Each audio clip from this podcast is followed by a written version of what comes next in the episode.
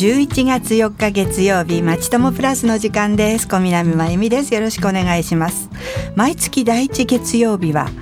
のまちともプラスは多摩小平保健所の方にあのスタジオに来ていただいて皆さんの生活にすっごい役立ついい番組を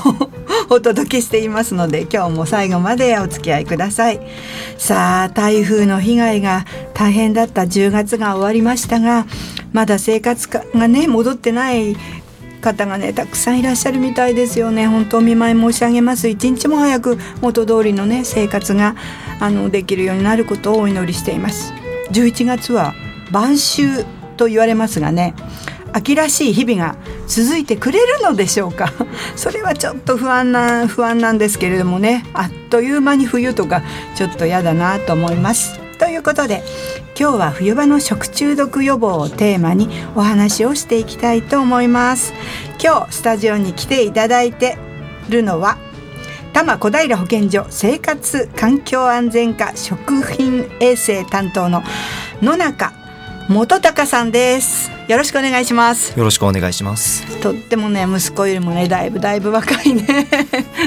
素敵な野中さんですがお話よろしくお願いいたしますね。お願いします。はい。食中毒と聞くとあの普通はね暑くて湿度の高い夏場に多いイメージをね持つ方がね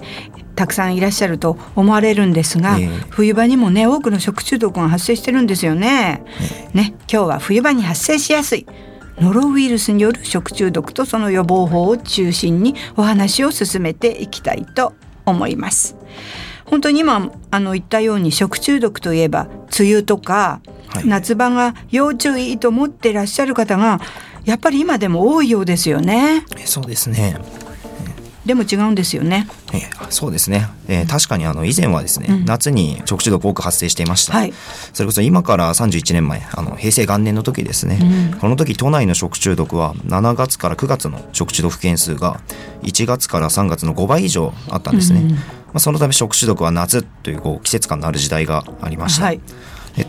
当時はこの腸炎ビブリオやサルモネラ、うん、黄色ブドウ球菌この3つの細菌が食中毒の御三家と呼ばれていました、はい、まあ、細菌による食中毒が主流でしたから、はい、細菌が増えやすい夏に食中毒が多くなってました、うん、あでもですね今現在では、うん、まあ、冷蔵の技術の発達ですとか、はい、衛生管理の向上といったことから、細菌による食中毒は減っています、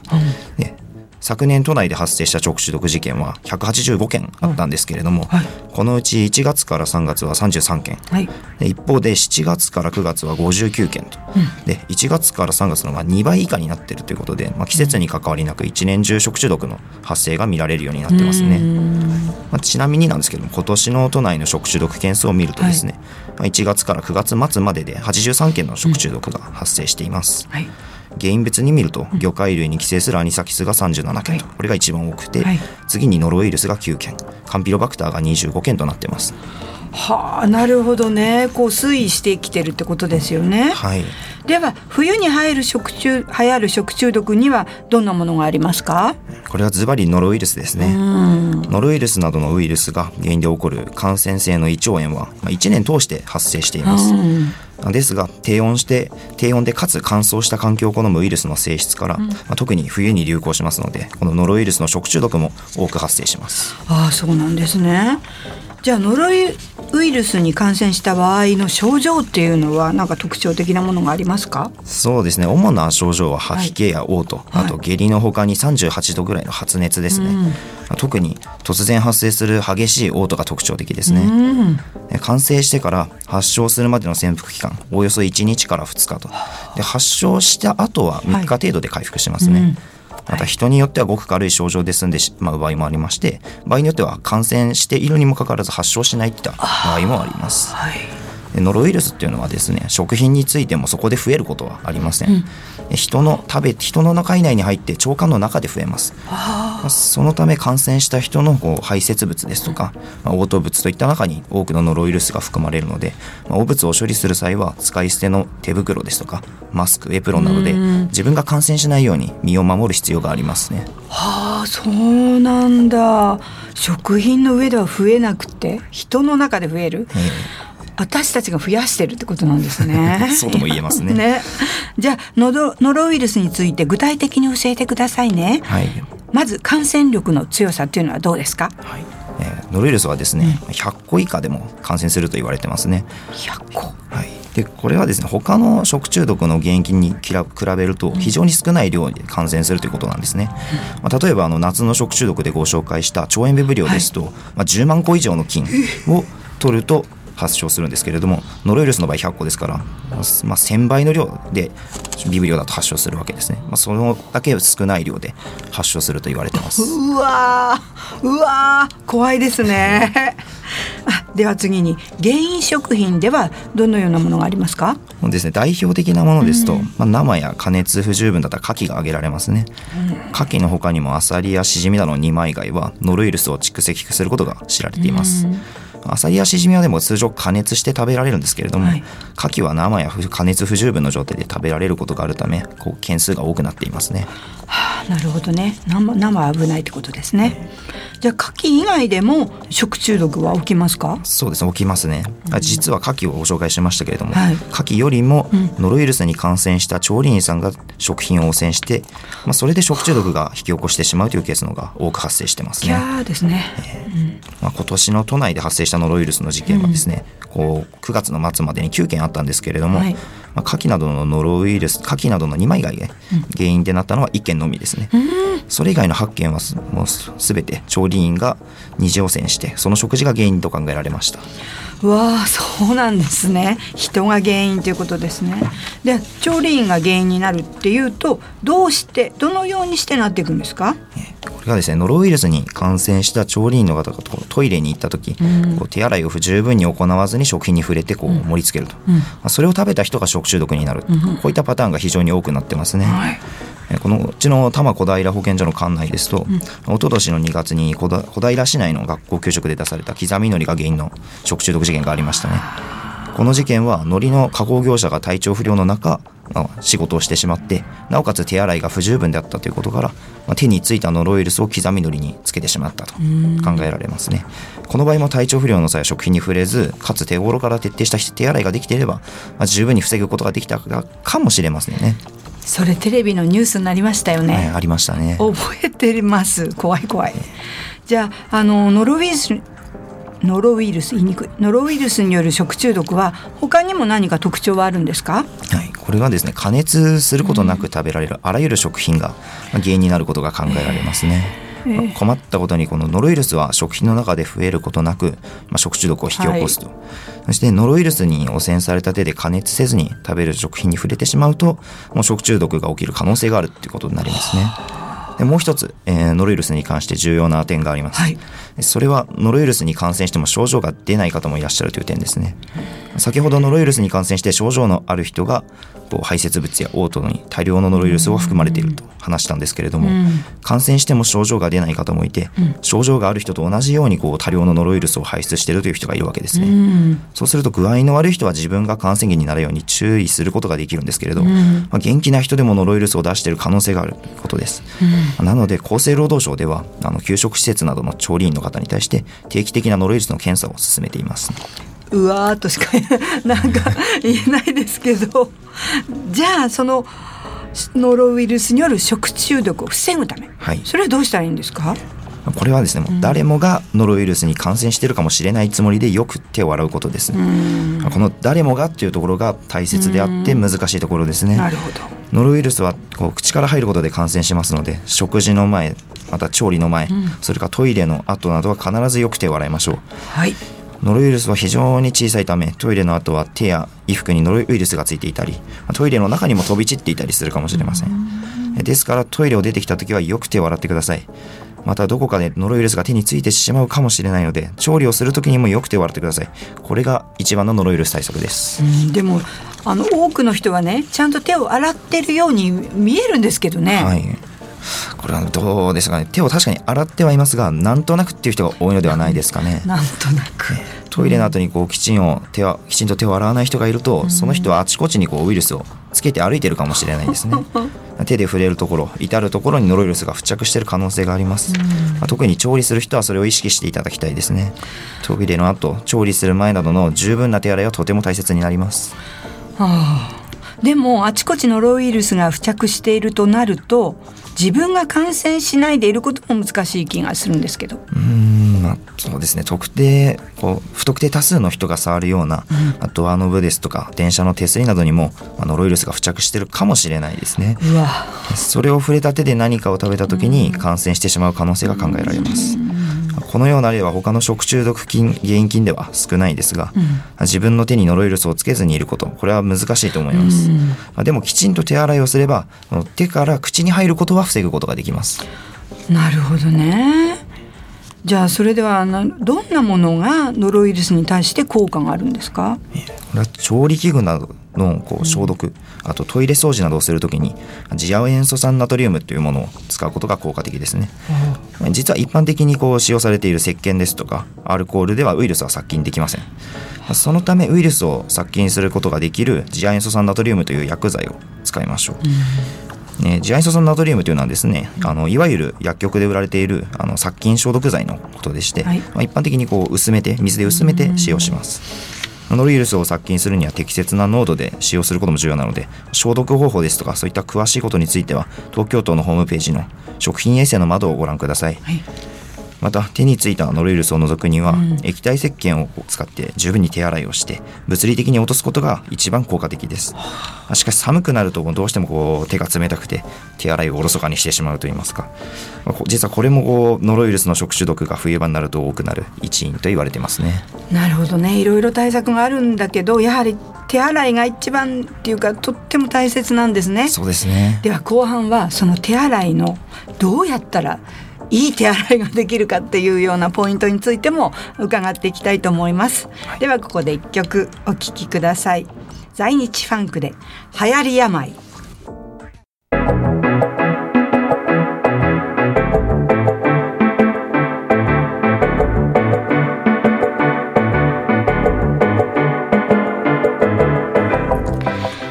はスタジオに多摩小平保健所の野中さんに来ていただいてノロウイルスについてお話を伺っています。食中毒について伺っています。なんか今のね曲もねあの本当にやばいですね。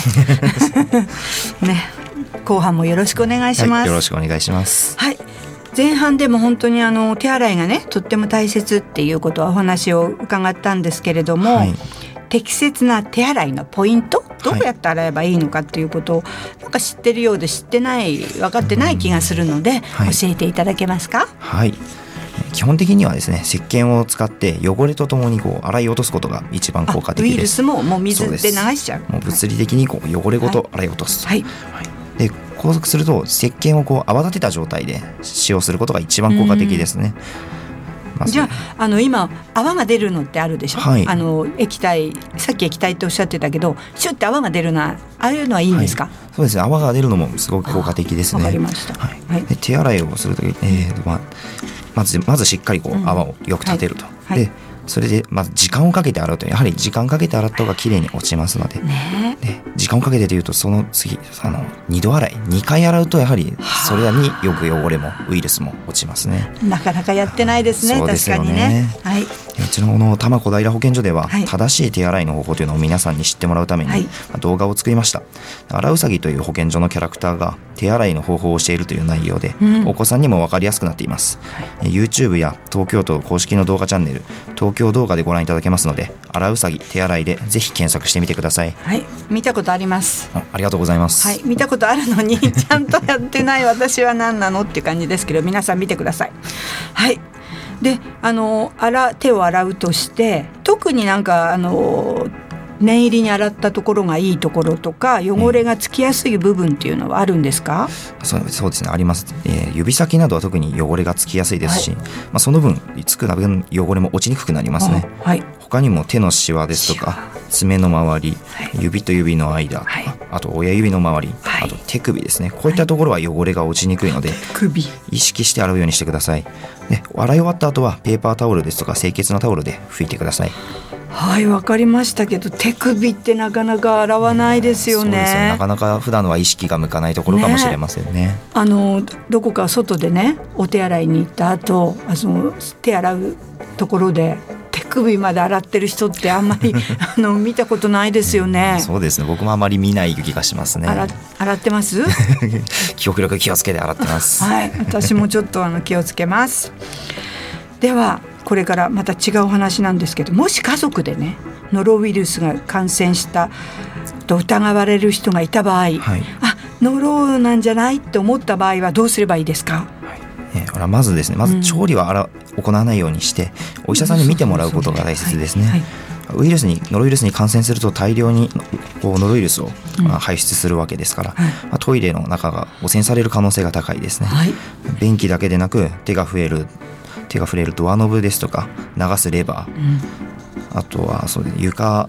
もこまめにこう掃除して、先ほど紹介したジア塩素酸ナトリウムで消毒をしましょう、はい、消毒の方法などの詳細についても東京都のホームページ食品衛生の窓をご覧ください、はい。またあの症状が治まった後も1週間ぐらいはこう排泄物中にノロウイルスが存在し続けます、まあ、長い場合は1か月以上も存在し続けると言われてますので、うん、まあ、回復した後も十分な手洗いを徹底して、うん、感染した方は検査で陰性が確認されるまで調理をしないなど家族に感染をさせない対策をしっかり行いましょう1か月以上存在。わあ本当に侮れませんね。そうですね。はい。ではここからあの食中毒全般について伺っていきます。はい。食と食中毒になりやすい人とか、はい、なりにくい人とかそういうのはありますか？はい、あの一般的なあの形ですけれどお年寄りですとかあの幼い子供、はい、こういった方々は免疫力が弱くてですね、うん、食中毒に対する抵抗力も弱いと言われていますね。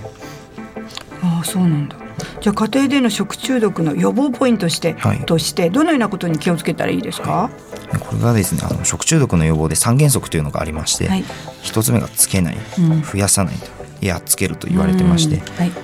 一つずつご紹介しますと、はい、えー、肉魚卵などこういったものを取り扱う時は、まあ、取り扱う前と後に必ず手を洗って食中毒菌をつけないと、で次に冷蔵庫や冷凍などの必要なものこう食品を冷やす必要のある食品を持ち帰ったらすぐに冷蔵庫や冷凍庫に入れて、食中毒菌を増やさない、はい、で加熱して調理する。そういった食品は十分に加熱して食中毒菌をやっつける、うん、こういった点に注意しましょう。加熱ですね。加熱、はい、これはできそうですね。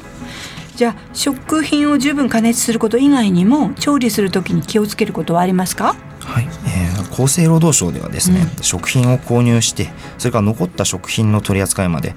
家庭でできる食中毒予防のポイントを示しています、はい、その中でちょっと大切なポイントを3つご紹介します。はいお願いします。一つは調理を始める前に台所を確認することですね、はい、下準備などで台所は汚れていないかですとか、うん、タオルや布巾は清潔なものかこういったことを確認しましょう、はい、2つ目ですね、うん、2つ目はまな板や調理を包丁を肉用野菜用魚用と別々に揃えて使い分けることですね。生肉や生魚を切った後これ洗わずに包丁で野菜を切ると食中毒菌が別の食品にこう広げる恐れがあります。専用の器具が揃えられないという方もいると思うんですけれども、そういった場合は生肉や生魚を切った器具は洗って熱湯で消毒してから使いましょう。で最後に3つ目ですね。3つ目は食品を室温で放置しないことですね、うん、調理をやめてそのままこう置いてしまうと、うん、そこについていた細菌が食品にあの増えてしまったり、うん、まあ、外からこう食品が食品をこう菌で汚染してしまったり、こういったことがあります、まあ、途中でやめるような場合は一旦冷蔵庫に入れましょう。そしてさらに調理する場合加熱する場合は十分に加熱しましょう。このような点に気をつけて調理をすると食中毒予防につながりますねまあ、ちょちょっと大変そうな気もしますけど、はい、あのちゃんとやればできそうですよね。ね、できできる。はい。次に自作のお弁当の食中毒対策ってありますか？入れてはいけない食品、食材とか入れた方が良い。これを入れといた方がいいよっていうような食材とかある？ありますか？やはりあのお弁当というのは作ってからこう食べるまで時間が空きますよね。はい。はい、なので十分に加熱をして食中毒菌を死滅させることが大切です、ね。うんそしてこう弁当箱に詰める時はきちんと冷ましてから詰めるようにしましょう、はいうん、またあの水気の多い食品ですと細菌が増えやすくなるのでおかずの汁気はよく切ってから入れてください。なるほど。なるほどね。いろいろ気をつけ気をつければ大丈夫かもしれないけどちょっと普段ちょっとやり過ごしてしまうこともね多いのでもう一回自分にねちゃんとこう聞かせたいと思いますけれども、まあ、今までいろいろ対策を伺ってきてねまずちょっとこう食べちょっと腐ってんのと思うものは食べないとかいろいろ対策があると思うんですけれども、はい、自分の体調面でも何か対策できることってありますか、うん、あのまずあの傷んでるものなどというところについてお話ししたいんですけれども、はい、まあ、実はあの食中毒を起こす微生物が食品にいたからってですね、うん、まあ、こう匂いとか色が変わるとは限らないですね。あそうなんですか、はい。だからこそこう食品を扱う際の手洗いですとか、温度管理といったことが大切になります。またあの体調面健康な人でもですね食品に付着した病原体が原因でこう発生するために食中毒と言われますね。もともと病弱な人がであればまあかかりやすいただ健康な人が食べて当たるからこそ食中毒なわけですね、冬場はとにかく体調を崩しがちですので、はい手洗いですとか身の回りの清潔またあのバランスの取れた食生活を心がけて過ごしてください。はい。なんかいろいろやらなきゃいけないことがたくさん出てきましたけど健康にね冬過ごすためにはねやらなきゃいけないことちゃんとやりましょうね。では最後にまとめをお願いします。はいえこれから、えノロウイルスによる食中毒が増える時期を迎えます、はい、ノロウイルスによる食中毒はきちんとした手洗いをすることで防ぐことができます、うん、外から戻ってきた時トイレの後調理の前食事の前には手洗いを忘れずに行ってください。はいありがとうございます。手洗いですよね。あの、はい、あ手何うさぎでしたっけ？え？っとあのあれをジア塩素酸ですね。ジア塩素酸は薄めて使うんですよね、はい、ちょっとあのいろいろと復習をねしたいですよね。洗うさぎのホームページをね、はい、あの見て手洗いの仕方を覚えるのが一番いいかなと思うんですね。それとあのホームページの何の窓でした？食品衛生の窓です、ね、食品衛生の窓。それはしてね皆さんしっかり一回見た方がいいと思います本当に。ぜひご覧になってください。ね。野中さんありがとうございました、はい、なんかねちょっと反省することがね たくさんあってね。ちょっとね気持ちがねあ頑張んなきゃって言うとあーってなってるんですけど頑張ります。さあ皆さん食中毒を防ぐためにこまめな手洗い本当に習慣にしましょうね。本当に野中さん今日はありがとうございました、ありがとうございました。はい最後に多摩小平保健所からのお知らせです。今日の放送の中にも出てきましたが手洗いと咳エチケットを PR する多摩小平保健所のキャラクターでアラウサギとマスクマっていうのがいるんですがこの2つのキャラクターの着ぐるみができたそうです。今私の手元に写真があるのですがとっっても可愛いですよね。あのねマスクしたクマさんとねあのねお腹がピンクのうさぎさんなんですけどね、うん、そうとっても可愛いですよね。保健所のホームページでも写真や市民祭りでの PR 活動の様子など出ていますから皆さんぜひぜひホームページチェックしてみてください。よろしくお願いします。12月の放送テーマはインフルエンザ予防とエイズ予防月間についてです。ちょうどタイムリーなテーマですからね。アラウサギとマスクマの着ぐるみもねぜひスタジオにそうですよね。遊びに来てほしいですよね。なんて皆さんにはちょっと見えないのが残念ですけどね。1月のテーマはそして歯の健康です。リスナーの皆さんからの質問をお待ちしております。今日はどうもありがとうございました。もう今日のね放送をね振り返ってね元気な晩秋から冬過ごしましょうね。ありがとうございました。小南真由美でした。では。曲を聴きながらお別れしたいと思います。紙風船で冬が来る前に。さよなら。